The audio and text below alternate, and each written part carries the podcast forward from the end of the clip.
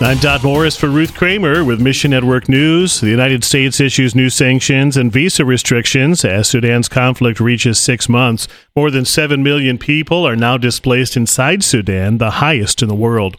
Disease runs rampant in displacement camps and supplies have reached a critical low, yet hope remains. Sudanese Christians are delivering relief aid. The gospel accompanies every food distribution and trauma counseling session. Find the full report at missionnews.org. A new proposed law in China bans clothing that hurts the nation's feelings. There's concerns it'll restrict free speech. The law says it forbids clothing and symbols that damage the spirit of the Chinese nation or that hurt the feelings of the Chinese people. Bibles for China says the lack of clarity in the law leaves Christians wondering if this will affect religious freedoms. Please pray this law would not be passed and that the gospel would continue to advance. Learn more at missionnews.org, a service of One Way Ministries.